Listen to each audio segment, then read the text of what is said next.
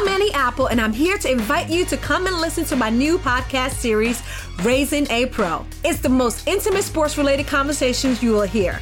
Each week, we explore the journeys of some of your favorite NFL players through the eyes of those that know them best. From Joe Burrow, DeAndre Hopkins, Miles Garrett, Ezekiel Elliott, Nick and Joey Bosa, just to name a few. With exclusive insights and information, we leave no stone unturned. Subscribe now to Raising a Pro on your favorite podcast app.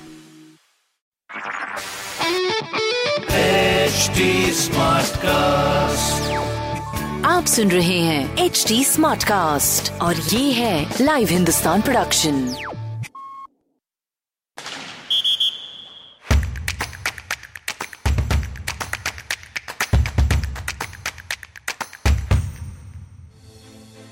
आप सभी का स्वागत है हमारी नई series में, जिसका नाम है खेलो जी जान से।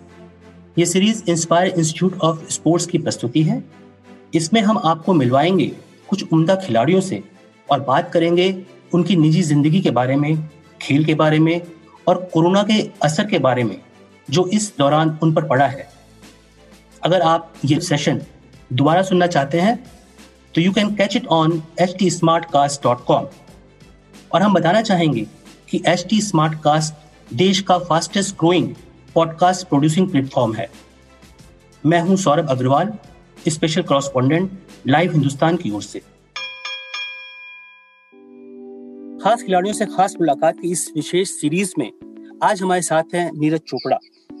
एथलेटिक्स की दुनिया में इनका नाम कोई अनजान नहीं है। एक खास मुकाम हासिल कर चुके नीरज चोपड़ा जेवलिन थ्रो में कई रिकॉर्ड बना चुके हैं। देश के युवाओं के लिए बहुत बड़ी इंस्पिरेशन बन चुके नीरज। टोक्यो ओलंपिक का टिकट भी हासिल कर चुके हैं और यही इनकी अभी सबसे बड़ी अचीवमेंट है। इतनी छोटी सी उम्र में उन्होंने काफ़ी पहचान बना ली है और काफ़ी सारे मेडल भी जीते हैं।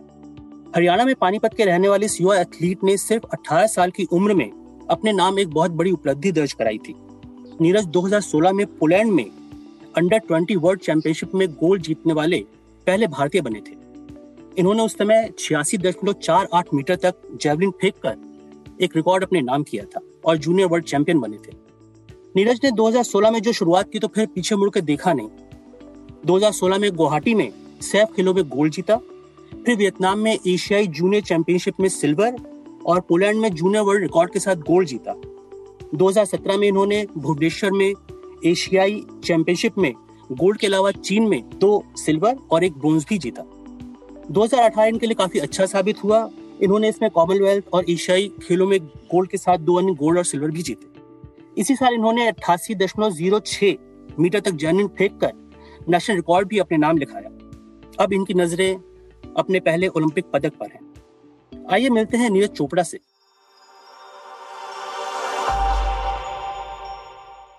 नीरज पहले तो आपको टोक्यो का टिकट हासिल करने में बहुत बहुत बधाई।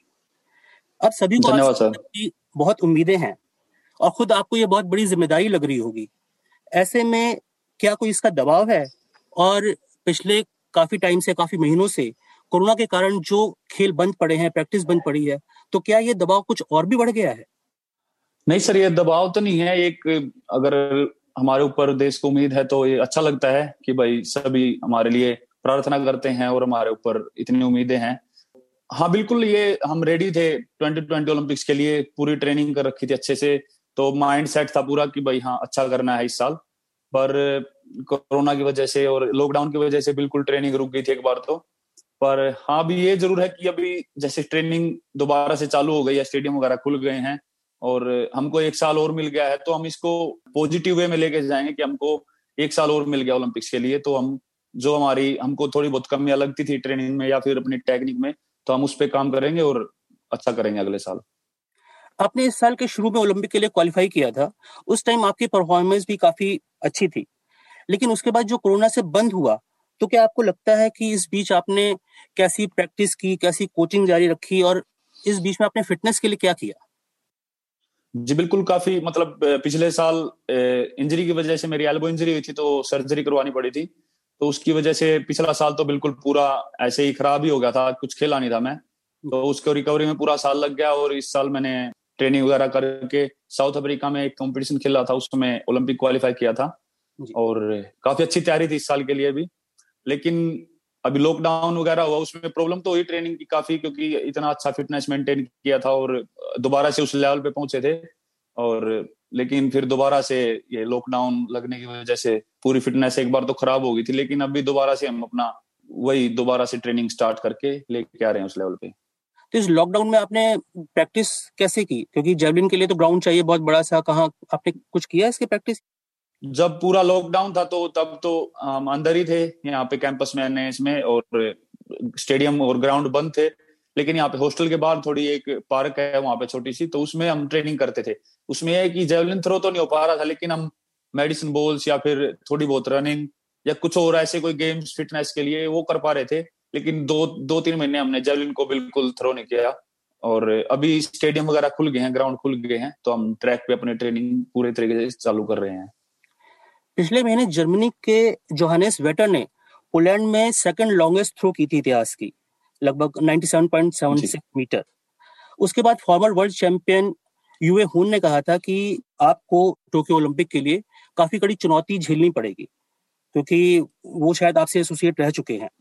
तो क्या आपको क्या लगता है कि आपने जब कोटा हासिल किया था, तब आपकी थ्रो 88 के आसपास थी। अब एक साल का गैप हो गया है। तो अब ये चुनौती के लिए आप क्या, कैसी कुछ अलग से तैयारी कर रहे हैं या नॉर्मल रेगुलर प्रैक्टिस कर रहे हैं?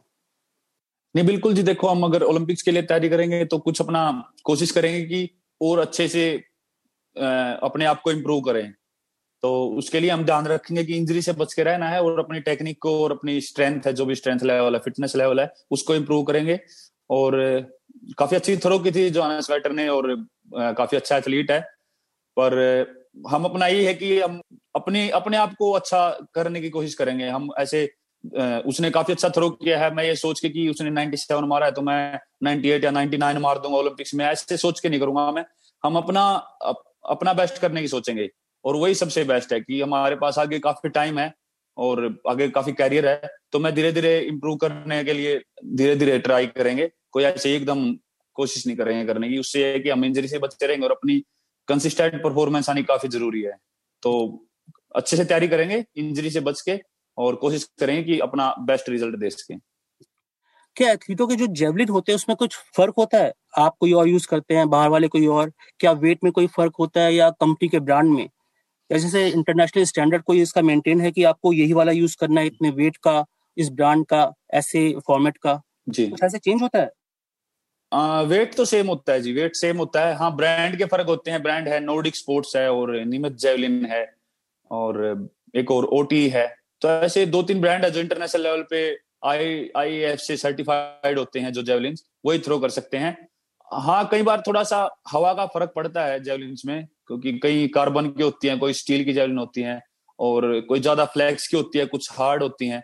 तो काफ़ी ये होता है लेकिन मैं ज़्यादातर निमत जेवलिन थ्रो करता था अभी तक जी। और वही वही मुझे अच्छी लगती है फेंकने में। तो अभी मैं धीरे धीरे नोडिक स्पोर्ट्स की जो जेवलिन है वो ट्रेनिंग में अपना ट्राई कर रहा हूँ ट्रेनिंग में फेंकने की और वो काफ़ी अच्छी वो भी काफ़ी अच्छी जेवलिन है। तो बिल्कुल फ़र्क पड़ता है लेकिन सबसे ज़रूरी वही है कि आपको पहले उसके बारे में पता होना चाहिए ट्रेनिंग में आपको कैसे थ्रो करनी है जैसे कई बार हवा चल रही है किस तरफ़ से पीछे से हवा है साइड से हवा है तो उसके लिए हमको पहले जेवलिन के साथ थ्रो करके देखना चाहिए इस मौसम में या इस वेदर में कैसी कंडीशन में हम कैसे थ्रो कर सकते हैं किस एंगल में कर सकते हैं तो कोच के साथ बैठ के हम पूरा प्लान बनाते हैं। तो जो आप जिससे प्रैक्टिस करते हैं उससे ही आप फिर टूर्नामेंट में पार्टिसिपेट करते होंगे या चेंज कर सकते हैं? जो टूर्नामेंट जो कंपटीशन जेलिन होती है, वो थोड़ी हार्ड होती है, जो जिससे हम ट्रेनिंग करते हैं, वो थोड़ी सी लाइट होती है, क्योंकि ट्रेनिंग में हम अपना हंड्रेड परसेंट देते हैं ट्रेनिंग में हम सिर्फ़ टेक्निक इंप्रूव करने के लिए हम थ्रो करते हैं। तो बिल्कुल थोड़ा सा फ़र्क होता है, लेकिन ये कि आपको कई थ्रोअर्स हैं, कई कईयों ने अच्छी थ्रो निमत जैवलिन के साथ भी किया और नोडिक स्पोर्ट्स के साथ भी तो वो थ्रोअर्स के ऊपर है, किसको कौन सी जैवलिन पसंद है? आप 2016 में भारतीय सेना में नायब सूबेदार बन गए थे। लोग यूजुअली बहुत मेहनत करते हैं आर्मी में आने के लिए एग्ज़ाम देते हैं, उसके बाद काफ़ी उनको स्ट्रगल करना पड़ता है उस पर भी कोई गारंटी नहीं होती कि वो आर्मी में पहुँच जाएँगे। लेकिन आपने जब खेलों के दम पे वहाँ पे एंट्री ली तो आपके सामने भविष्य को लेके क्या लक्ष्य था? आपको क्या लग रहा था आप कहाँ तक पहुँचेंगे? जी, बिल्कुल काफ़ी स्ट्रगल करना पड़ता है और मैं ये भी नहीं बोल सकता कि हमको ऐसी आसानी से मिल गया। हमने भी स्पोर्ट्स में काफ़ी दिन रात मेहनत की है। तो इसीलिए इंडियन आर्मी ने मुझे ये ऑफ़र दिया और इंडियन आर्मी ने जॉब दी। थैंक यू इंडियन आर्मी का। क्या है कि मुझे शुरू से ही जो अपनी इंडियन आर्मी है या फौज है तो काफ़ी पसंद है। तो मेरा एक मन था कि हाँ भाई, मैं कोशिश करूँ और इंडियन आर्मी में जाऊँ। तो काफ़ी अच्छा लगता है। एक अलग ही रिस्पेक्ट मिलती है वहाँ पे, अगर हम मेडल भी जीत के आते हैं। क्योंकि मैं स्पोर्ट्स से भरती हूँ वहाँ तो सबसे पहले वो, खुद इंडियन आर्मी मुझे बोलते हैं कि आप स्पोर्ट्स में अच्छा करो। क्योंकि इंडियन आर्मी भी अपने देश के लिए करती है और खिलाड़ी भी अपने देश के झंडे के नीचे खेलता है। तो फौजी फौजी भाई जो है वो उसमें वहाँ पे अच्छा कर रहे हैं। बॉर्डर पे काफ़ी बढ़िया अपने देश की सुरक्षा कर रहे हैं और खिलाड़ी जो हैं अपने देश के लिए खेलते हैं वो अपना अपने फ़ील्ड में अच्छा कर रहे हैं। तो बिल्कुल जी काफ़ी अच्छा लगता है और मुझे खुशी है इस बात की कि मैं इधर साथ के साथ स्पोर्ट्समैन होने के नाते और और उसके साथ साथ मैं इंडियन आर्मी में भी हूँ। आप जेवलिन फेंकने वाले एथलीट हैं और आर्मी में ज्वाइन करने के बाद वहाँ पे आपको गोलियाँ चलाना या ट्रेनिंग दी ए के फोर्टी सेवन या किसी और चीज़ की क्या कभी आपको ट्रेनिंग मिली? और क्या कभी आपको इच्छा हुई कि आप आर्मी में हैं तो मैं भी बॉर्डर पे जाऊँ? वो एक जो भावना होती है देश के लिए मर मिटने वाली है। क्या कभी इस चार साल के अंदर आपको आपके अंदर आई? जी देखो बिल्कुल अगर हम आर्मी में आए तो हमको देश के लिए खड़ा होना पड़ेगा। और जब मैंने ज्वाइन किया था मैंने 2016 में ज्वाइन किया था और उस टाइम में ओलंपिक्स की तैयारियाँ कर रहा था। ये है मेरी ज़्यादातर, ज़्यादा वैसी ट्रेनिंग तो नहीं हो पाई जैसे नॉर्मल आर्मी मैन की एक होती है। लेकिन ये है कि हाँ जो भी परेड वगैरह थोड़ी बहुत होती है, ये मैंने की थी। पर मैं ज़्यादातर अपना टाइम जो है, अपने स्पोर्ट्स के ऊपर ही जैसे खुद, जब मैं सेंटर में गया तो वो खुद बोलते थे कि आप एक एथलीट है तो आप उधर ज़्यादा मेहनत करो। क्योंकि हम हम अपने स्पोर्ट्स से काफ़ी दिन तक दूर हो जाएँगे तो हम इधर से थोड़ा हमारी फिटनेस और यहाँ का पूरा सिस्टम थोड़ा गड़बड़ हो जाएगा। तो बिल्कुल थोड़ी सी मैंने ट्रेनिंग की और काफ़ी अच्छा लगा। पर अपना स्पोर्ट्स पे ज़्यादा फोकस रहा और बिल्कुल जी अगर ऐसा कुछ होता है तो सभी को सिर्फ़ आर्मी वाले ही नहीं सभी नॉर्मल आदमियों को भी देश के लिए आगे आना चाहिए। अब कुछ सवाल खेल से। आप अपनी शुरुआत के बारे में बताइए। आपने जेवलिन फेंकना कब शुरू किया? स्कूल टाइम में किस एज में कहाँ तक पहुँचे? स्कूलों में आपका क्या परफॉर्मेंस था? फिर आपका अचीवमेंट जो बड़े लेवल पे सीनियर पे वो तो सबको मालूम है। स्कूल कॉलेज में आपने क्या अचीव किया? जब मैं स्कूल में था तो मैं नाइन्थ क्लास में ऐसे ही मतलब स्कूल में जाता तब मेरा कोई स्पोर्ट्स से कोई ऐसा कुछ था नहीं कि मैं स्पोर्ट्स करूँगा। बस ऐसे ही छोटे अंकल हैं उन्होंने ऐसे बात की मुझसे और मैं मेरा थोड़ा ओवरवेट था तो उन, उनको लगा कि यार थोड़ा सा साथ के साथ इसको फ़िज़िकल एक्टिविटी भी करनी चाहिए। तो उन्होंने मुझसे बात की और स्टेडियम में ही बात की उन्होंने पानीपत। कि भाई थोड़ा सा इसको फिट फ़िज़िकल एक्टिविटी हो जाएगी और थोड़ा फिट हो जाएगा। मतलब कोई स्पोर्ट्स के लिए स्पेशल उन्होंने नहीं नहीं बात की। उनको बस ये था कि फ़िज़िकल जो है फिट हो जाएगा बच्चा और अपना अच्छे से अपने आगे आगे की जो लाइफ है, उसमें कुछ भी अगर मैं स्पोर्ट्स में जाना चाहूँ तो स्पोर्ट्स में या फिर पढ़ाई अच्छे से कर सकता हूँ तो पढ़ाई में। पर मैं स्टेडियम में गया तो काफ़ी अच्छा लगा मुझे वहाँ पे और ट्रेनिंग वगैरह शुरू की फिटनेस अच्छी हुई। तो एक स्टार्टिंग में तो थोड़ा घर वाले ज़बरदस्ती भेजते थे मुझको। कि भाई जाओ वहाँ पे ट्रेनिंग करके आ पर बाद में अपने आप इंटरेस्ट बन गया अंदर से कि यार, मुझे अच्छा लगने लगा। वहाँ पे ट्रेनिंग करता था और बच्चों को भी खेलते हुए देखता था। तो फिर मैंने ऐसे जेवलिन थ्रो करते हुए देखा था, कुछ फ्रेंड्स थे मेरे सीनियर थे। तो मैंने भी ऐसे ट्राई की थी तो काफ़ी एक फ़र्स्ट टाइम जो एक थ्रो करते हैं तो काफ़ी अच्छी रही थी वो। तो फिर उसके बाद मैंने जेवलिन थ्रो स्टार्ट किया और एक अंदर से अपने आप ही एक, उसके लिए एक अजीब सा जुनून होता है तो अंदर से लगा मुझे कि हाँ मुझे स्पोर्ट्स करना है और एक इंटरेस्ट बन गया जेवलिन के साथ। तो फिर मैंने शुरू किया था जेवलिन तो कॉलेज में भी आपको कोई अचीवमेंट मिली? इंटर कॉलेज हाँ मैं हाँ इंटर कॉलेज में इंटर कॉलेज में मेरा गोल्ड था रिकॉर्ड किया था और मैंने इंटरनेशनल का भी रिकॉर्ड किया था। 2015 में इंटरनेशनल खेला था मैं तो बिल्कुल जी। अब 26-27 अक्टूबर को लखनऊ में नेशनल थ्रो चैंपियनशिप हो रही है। इसमें बाकी एथलीटों के सामने आपको भी खुद को साबित करना होगा। क्या आपको लगता है इतने लंबे ब्रेक के बाद अब जब मैदान में एक कंपटीशन में आएँगे तो आपके थ्रो पे क्या असर पड़ेगा? और अभी जो ये कोरोना का ये टाइम चल रहा है, इसमें ये ऐसी चैंपियनशिप ऑर्गेनाइज करना क्या सेफ़ है या रिस्की है? देखो जी, एक तो अभी तो हम ट्रेनिंग थोड़ा सा अपना लंबे उसके लिए कर रहे हैं क्योंकि अगले साल ओलंपिक्स के लिए फोकस पूरा हमारा है तो उसके हिसाब से मैं ट्रेनिंग कर रहा हूँ अभी कोच के साथ वो पूरा। तो अभी इसका कुछ पक्का नहीं है कि इसमें मैं पार्ट लूँगा या नहीं। और अगर ये हो रहा है तो देखो जी, बिल्कुल बाहर यूरोप में भी और सभी जगह, सभी गेम्स या कॉम्पिटिशन चल ही रहे हैं। हाँ अगर हम अच्छे से ध्यान रख के पूरा अपने जो रूल होते हैं, उनको सभी पे अच्छे से लागू करके अगर करवाए तो ठीक है। तो क्योंकि वही है कि एथलीट अपने फ़ील्ड से ज़्यादा दिन तक दूर रहता है तो वो फिर थोड़ा सा अजीब सा महसूस होने लगता है।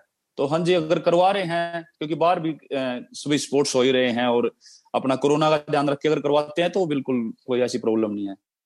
तो आप इसमें पार्टिसिपेट क्यों नहीं करना चाह रहे हैं अभी? कोई प्रॉब्लम है?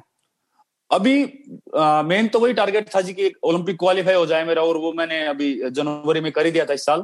तो मैं यही कोशिश करूँगा कि अभी अच्छे से जिस कंपटीशन में उतरू इंटरनेशनल कंपटीशन हो और अच्छे से कम्पीट करूँ वहाँ पे। तो अभी क्योंकि जो अभी कंपटीशन चल रहे हैं, उसमें कोई ज़्यादा इतना रिकॉर्ड में भी नहीं चल रहा है, दिसंबर से पहले तक कोई क्वालिफिकेशन भी नहीं माना जाए किसी का शायद। तो वही है कि मेन तो ओलंपिक क्वालिफाई का था और वो ऑलरेडी हो चुका है तो अभी मैं वही ट्राई कर रहा हूँ कि जो अपनी टेक्निक और उसके ऊपर काम करूँ अच्छे से और उनको इम्प्रूव करूँ। थोड़ा ज़्यादा लंबा टाइम देना चाहता हूँ अपनी जो फिटनेस को थ्रोइंग को। ठीक है। आपने जब 2016 में जूनियर गोल्ड जीता वर्ल्ड चैंपियनशिप में तो उस टाइम आपकी थ्रो 86.48 थी ठीक है? उसके बाद इन चार साल के अंदर इसमें काफ़ी वेरिएशन देखी गई है। और अभी भी आपने जब क्वालिफाई किया उस टाइम भी 87 के आसपास थी। तो इस चार साल के अंदर इसमें बहुत ज़्यादा इम्प्रूवमेंट नहीं लग रही है। क्या फ़र्क है कि आप उस लेवल को आगे क्रॉस करने में कुछ नाकाम हो रहे हैं? देखो जी एक तो बीच में इंजरी वगैरह हुई थी उसकी वजह से थोड़ी प्रॉब्लम हो गई थी। और एथलेटिक्स एक ऐसा गेम है जी, उसमें हम अपना हंड्रेड परसेंट ही देते हैं। तो हम हर कंपटीशन में या हर साल हम ये नहीं कर सकते कि हम हर साल अपना बेस्ट दे। ऐसा तो यूसेन बोल्ट इतना अच्छा एथलीट था, इतना महान एथलीट था, वो भी अपना हर बार बेस्ट नहीं दे पाते थे। तो एथलेटिक्स एक ऐसा गेम है कि आप अपना हंड्रेड परसेंट देते हो और बेटर ट्राई कर सकते हैं। हम अगर हम उस परफॉर्मेंस को मेंटेन भी कर पाए तो बहुत अच्छा है। और ऐसे ही मैं आपको एग्जांपल दूँ, क्योंकि जोहानस वैटर है, उसने 2017 में 94.44 मीटर थ्रो किया था। और उसने अभी उससे ऊपर इस साल थ्रो किया है। चार साल तीन साल बाद सॉरी तो ऐसे चलता है कि अगर हम मेंटेन भी कर ले अपनी परफॉर्मेंस को तो अच्छा रहता है। हाँ लेकिन ये ज़रूर है कि इस साल काफ़ी अच्छी तैयारी थी और जैसा मैंने इंजरी के बाद अपना ऐसे कम किया था और 87.86 तो हाँ ये थ्रो किया था तो काफ़ी अच्छा था। मतलब मुझे ये था कि हाँ इस साल अगर मुझे इंटरनेशनल कंपटीशन मिलेगा तो काफ़ी अच्छा कर सकता हूँ। और वही है जी जब हम खेलते तभी पता लगता अभी तो अगले साल के लिए तैयारी करेंगे। हाँ लेकिन इतना ज़रूर है कि ठीक है मेंटेन थी परफॉर्मेंस ऐसी कोई ऐसी प्रॉब्लम नहीं हुई कि बहुत ही नीचे आ गया मैं तो मेंटेन परफॉर्मेंस थी तो इस चीज़ की काफ़ी खुशी है। पिछले महीने आपको इंजरी हुई थी उसके पहले आपको लास्ट ईयर भी इंजरी हुई थी। तो जी। इस इसमें आपको क्या लगता है कि इस बीच आपने कैसे उसको फिटनेस को वापस लिए? और उसके बाद ये है कि जब आपको इंजरी हुई थी लास्ट ईयर आपने रिहैब कहाँ किया? अपने आप को आपने जो कम किया रिहैब किस जगह किया? आपने उसका क्या फ़ायदा मिला आपको? जी, मैंने जब इंजरी हुई थी तो मैंने कोकिला बहन हॉस्पिटल में डॉक्टर दिन साहु पारदीवाला से अपनी सर्जरी करवाई थी मई में। और उसके बाद थोड़े दिन मैं मुंबई में रुका, तब तक वो स्टिचेज वगैरह लगे रहे। उसके बाद मैं आई गया, जो बेलगारी में का सेंटर है। तो वहाँ पे काफ़ी अच्छी टीम है और काफ़ी अच्छा वहाँ पे जिम, सभी फैसिलिटीज़ डाइट या जो भी हमारा एथलेटिक्स ट्रैक है, सब कुछ काफ़ी अच्छी फैसिलिटी है वहाँ पे। और वहाँ पे एक एक अच्छी पॉजिटिव एनर्जी मिलती है क्योंकि वहाँ पे जूनियर सीनियर सभी एथलीट साथ में उधर ट्रेनिंग करते हैं। तो काफ़ी अच्छा लगा वहाँ पे और उधर का स्टाफ जो फिजियो थे और जो मेरा पर्सनल फिजियो थे, ईशान मरवा है, वो मेरे साथ थे। तो काफ़ी अच्छा रहा वहाँ पे और, जो ट्रेनिंग के बाद, जो रिकवरी के लिए भी होता है वहाँ पे, सभी फैसिलिटी काफ़ी अच्छी थी। तो सब कुछ काफ़ी बढ़िया रहा और अच्छे से रिहैब हुआ वहाँ पे। तो मैंने वहाँ पे ढाई तीन महीने तक रिहैब किया था और जल्दी मैं मतलब वहाँ से फिर करके मेरी जो स्ट्रेंथ और फिटनेस लेवल था काफ़ी अच्छा इंप्रूव हो गया था। तो उसके बाद मैंने अपनी जर्नी की ट्रेनिंग शुरू की थी। तो अब जब अगले साल ओलंपिक है तो इस टाइम बहुत इंपॉर्टेंट है कि इंजरी से बचे रहें। तो इससे बचने के लिए कुछ स्पेशल आपने सोचा है कि आप कम टूर्नामेंट में पार्टिसिपेट करेंगे या कुछ आपने प्लान किया है? उससे बचने के लिए हम वही कोशिश कर रहे हैं कि अपना जो ट्रेनिंग के साथ साथ जो छोटी एक्सरसाइज होती हैं, छोटी मसल्स की, उनको अच्छे से करते रहें और अपने फिटनेस को और ज़्यादा इम्प्रूव करेंगे हम। क्योंकि पहले फिटनेस लेवल जो था कि मेरी इतनी आदत नहीं थी कॉम्पिटिशन खेलने की, क्योंकि पहले मैं बहुत कम कॉम्पिटिशन खेलता था। तो अभी साल में दस से बारह कॉम्पिटिशन तक हो जाते हैं हमारे। तो उसके लिए हमको अपनी फिटनेस को और अपने ट्रेनिंग को लगातार रखना पड़ेगा। बीच में क्या होता था कि हमको ट्रैवलिंग में और इसमें थोड़ा ट्रेनिंग डिस्टर्ब हो जाती थी। तो उससे क्या है कि अगर हमारी एक दो दिन की ट्रेनिंग खराब होगी तो फिर काफ़ी चांस रहते हैं कि इंजरी होने क्योंकि वो मसल हमारी जो है लूज हो जाती है। तो वही है जी कि कोशिश करेंगे हम अपना अच्छे और अच्छी फिटनेस करें और बॉडी को अच्छे से रिहैब करके और अपने आप को और ज़्यादा स्ट्रॉन्ग करें। आप खेलों में इतने फ़ेमस हो चुके हैं। उसके बाद आपको क्या ऐसा है कभी कोई चीज़ मिस करते हो? जैसे कोई फेवरेट खाना पीना बहुत डाइट का ध्यान रखना पड़ता होगा। जाना आना घूमना फिरना कोई गर्लफ्रेंड बात बात मतलब कोई भी चीज़ आपको ऐसा लगता है कि आप उसको मिस करते हैं? देखो जी हाँ थोड़े दिन हम जैसे बाहर जाते हैं तो थोड़ा अपना खाना और थोड़ा सा होता है खाने वगैरह की याद आती है। फैमिली से कभी कभी मतलब बात हो जाती है मैं उधर बाहर था तो ज़्यादा इतनी बात नहीं होती है। अपना ट्रेनिंग पे अगर आप ट्रेनिंग पे अच्छे से फोकस रहता है और ट्रेनिंग अच्छे से हो जाती है तो फिर सब कुछ दिमाग से निकल जाता है। फिर अपनी ट्रेनिंग पे फोकस रहता है। थोड़े दिन हम खाना मिस करते हैं अपने देश का। थोड़ा ऐसे मिस करते हैं कि दोस्तों के साथ घूमना घूमना फिरना। पर जब ट्रेनिंग हमारी अच्छे से, पूरी कंप्लीट तरीके से अच्छे से शुरू हो जाती है, फिर उसके बाद सिर्फ़ हमारा ट्रेनिंग में फोकस होता है तो फिर ज़्यादा दिमाग में ऐसा कुछ आता नहीं है। आपके खेलों के अचीवमेंट के बारे में तो सबको पता है, लेकिन एक आम आदमी, एक आम नीरज चोपड़ा उसके बारे में कुछ बताइए कि आपके फेवरेट आपके जो और चीज़ें हैं, आप खाली टाइम में क्या करते हैं? सोशल मीडिया फ़िल्में देखना हीरो हीरोइन मतलब कुछ अपना, अपने बारे में जानकारी दीजिए। जी। मैं जी, खाली टाइम में वही, मुझे काफ़ी अच्छा लगता है कि भाई जो भी खाली टाइम है, हम अगर फ़ील्ड पे हैं, अगर ग्राउंड पे है तो मैं कोशिश करता हूँ कि अदर गेम्स में थोड़ा सा एक्टिविटी जैसे वॉलीबॉल खेल लिए कभी कभी बास्केटबॉल या टेबल टेनिस बैडमिंटन कुछ भी ऐसा कोई अदर स्पोर्ट फिटनेस के लिए, उसमें थोड़ा सा माइंड भी चेंज रहता है और फिटनेस भी अच्छी रहती है। और अगर मैं रूम पे होता हूँ तो कभी कभी मूवीज़ वगैरह ट्राई कर लेते हैं मूवी देखते हैं, क्योंकि अभी तो वैसे ही बंद है, नहीं तो हम बाहर ऐसे मॉल में चले जाते हैं देखने या शॉपिंग करना काफ़ी पसंद है। और वही है कि दोस्तों के साथ घूमना शॉपिंग करना, गाने सुनना अगर रूम में हूँ तो मतलब मैंने यहाँ पे स्पीकर वगैरह लेके रखा है हेडफोन वगैरह रखता हूँ कि भाई अगर ट्रेनिंग पे भी जाता हूँ तो कोशिश करता हूँ कि गाने वगैरह सुनते रहे उसमें। तो काफ़ी अच्छा लगता है उसमें। तो इस बीच पे तो आपने बहुत फ़िल्में देखी होंगी लॉकडाउन में।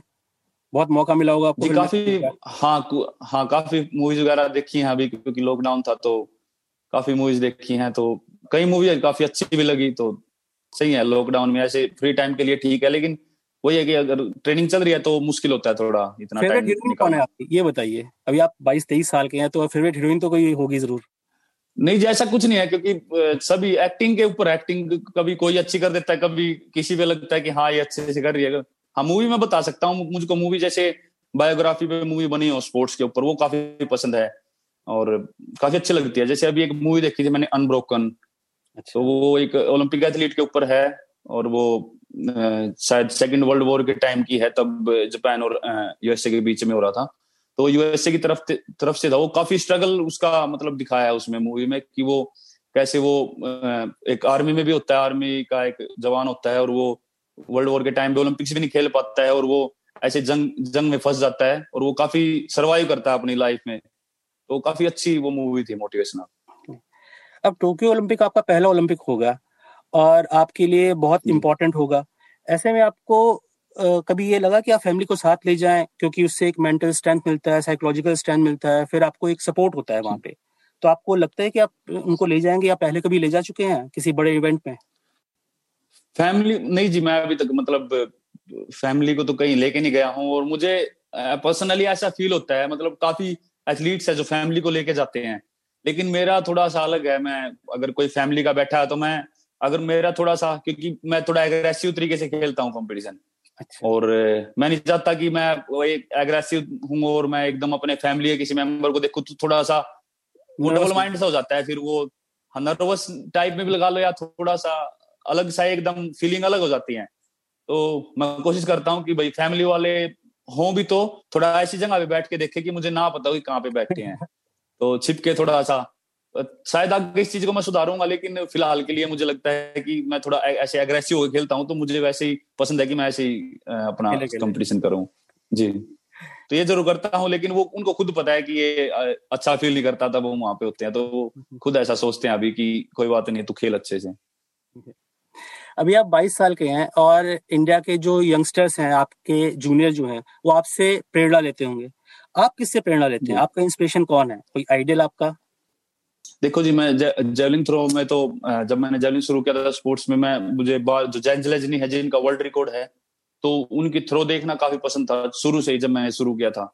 तो उनकी बहुत ज़्यादा थ्रो देखी मैंने उनकी थ्रो देख के ही मैं अपने आप को ऐसे मतलब अच्छा फील होता है उसकी थ्रो काफ़ी देखता था मैं।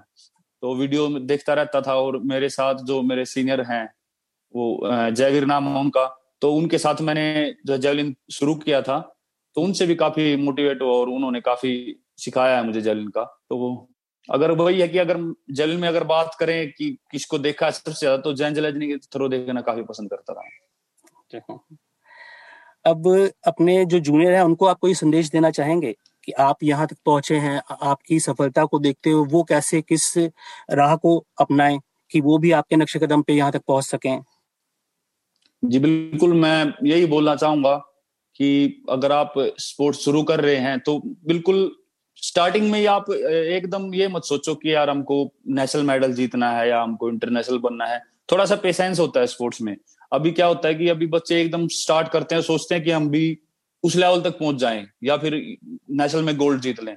तो वो उसके ज़्यादा जल्दबाजी के चक्कर में या तो वो ज़्यादा ओवर ट्रेनिंग में इंजरी करवा लेते हैं या फिर ऐसा ऐसा कुछ तरीका ढूंढते हैं कि जिससे हम जल्दी, जल्दी। वहाँ तक पहुँच सके तो वो थोड़ा सा हाँ पेशेंस रखना चाहिए अच्छे से ट्रेनिंग करो और कोशिश करो कि अपने आप को टाइम दो थोड़ा एकदम उसके कामयाबी को पाने की मत सोचो और अच्छे से अपने जो सीनियर हैं या कोचिज हैं उन पे ट्रस्ट करो और अपना डाइट और जो भी रेस्ट का है उसके उसके ऊपर ध्यान रखो बस यही है कि लगे रहो ऐसा मन में ये मत आने दो कि यार मैंने तो इतनी मेहनत की और मुझे ऐसा क्यों मिल नहीं रहा है ऐसा कुछ मिल नहीं रहा है। तो अपना अच्छे तरीके से मेहनत करते रहो। अगर हमको मिलना होगा और हम हम कर सकते हैं तो बिल्कुल होगा वो।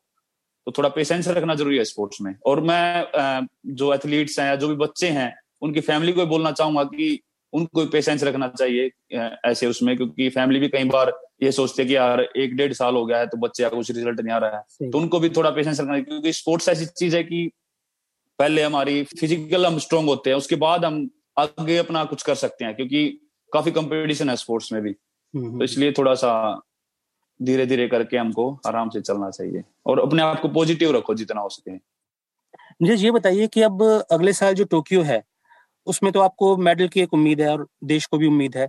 उसके अलावा आपकी क्या इंस्पिरेशन है? उसके अलावा आप ये बताइए कोई ऐसा सपना ऐसा लक्ष्य जो भी आपकी ज़िंदगी में रह गया है?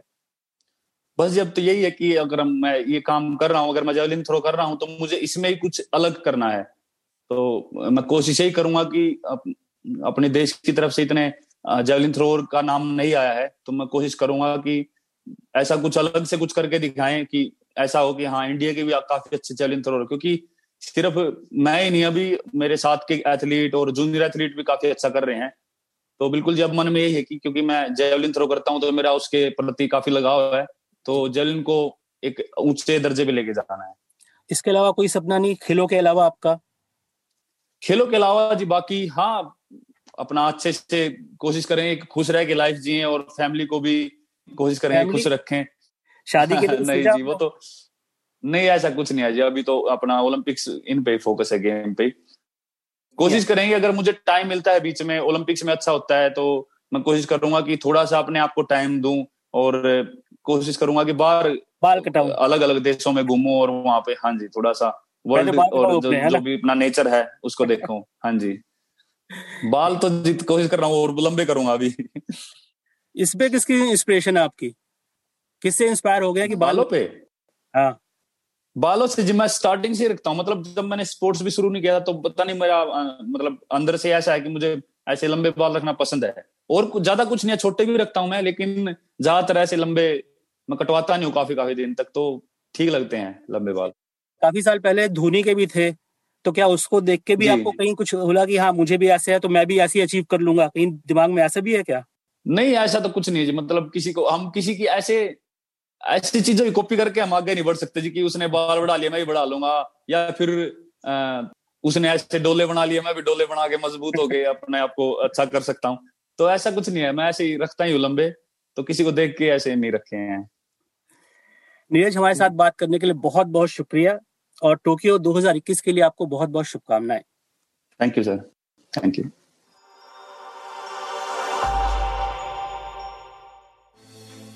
तो ये था आज का हमारा इंटरव्यू नीरज चोपड़ा से। हमारी इस सीरीज़ का ये आखिरी इंटरव्यू था। अब मैं Saurabh Agarwal special correspondent Live Hindustan की ओर से आपसे विदा लेता हूँ। इस उम्मीद के साथ कि हमारे एथलीट भविष्य में बहुत नाम कमाएँ और देश का नाम ऊंचा करें ऑल द बेस्ट आप सुन रहे हैं एच डी स्मार्ट कास्ट और ये था live Hindustan production smart cast I'm Annie Apple, and I'm here to invite you to come and listen to my new podcast series, Raising a Pro. It's the most intimate sports related conversations you will hear. Each week, we explore the journeys of some of your favorite NFL players through the eyes of those that know them best. From Joe Burrow, DeAndre Hopkins, Miles Garrett, Ezekiel Elliott, Nick and Joey Boza, just to name a few. With exclusive insights and information, we leave no stone unturned. Subscribe now to Raising a Pro on your favorite podcast app.